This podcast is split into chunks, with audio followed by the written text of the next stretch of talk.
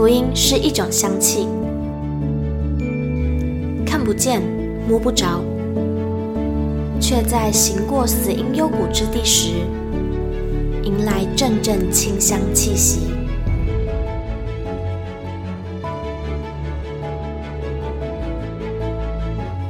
愿北纬二十三度的我们，一同写下的故事，化作世界的反击。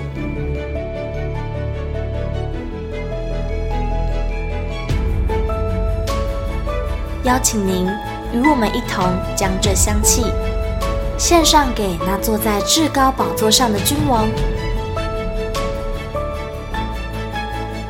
N 度二十三宣教学。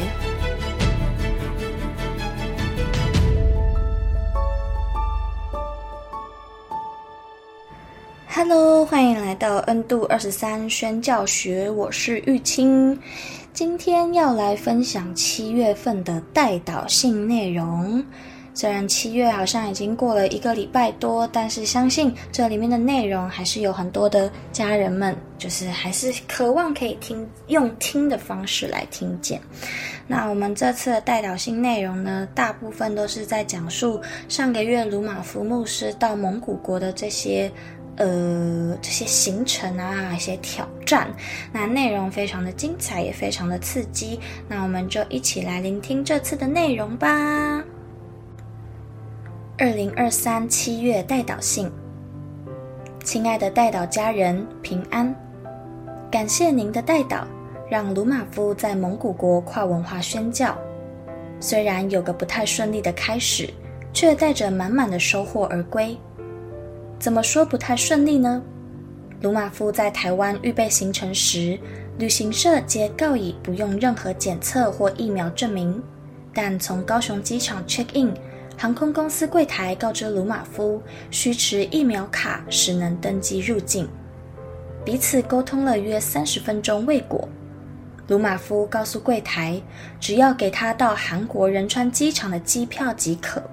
仁川后的机票，鲁马夫自己想办法，这才说服华航先发给鲁马夫到仁川的登机证。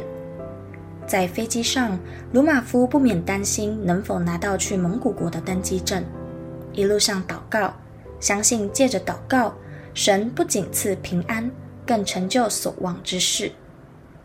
到了仁川后，转搭蒙古国航空，在该航空的柜台出奇顺利地拿到登机证。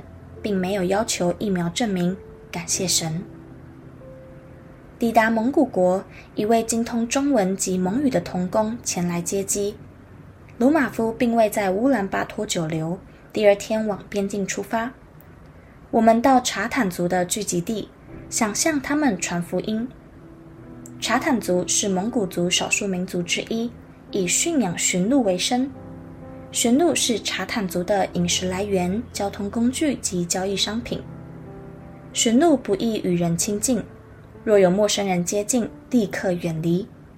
没想到鲁马夫呼口哨一两声，两只驯鹿竟然主动靠过来，围在身旁，仿佛认识他们已久。鲁马夫开口向查坦族一位萨满巫师传福音。他说，几天前就梦见天上的神告诉他，有外人要来对他传耶稣的事。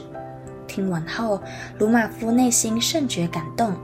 神早就计划好且亲自动工，我们只不过是执行他的心意而已。也难怪前面无法登机的波折，并没有减损来蒙古国的决心和信心。之后继续赶路。交通工具从车子变成一匹白马。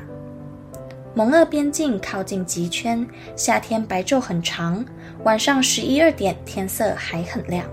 我们趁着像是白天的夜间赶路，连续五个小时骑马，与身体是很大的挑战，包括骑士及马。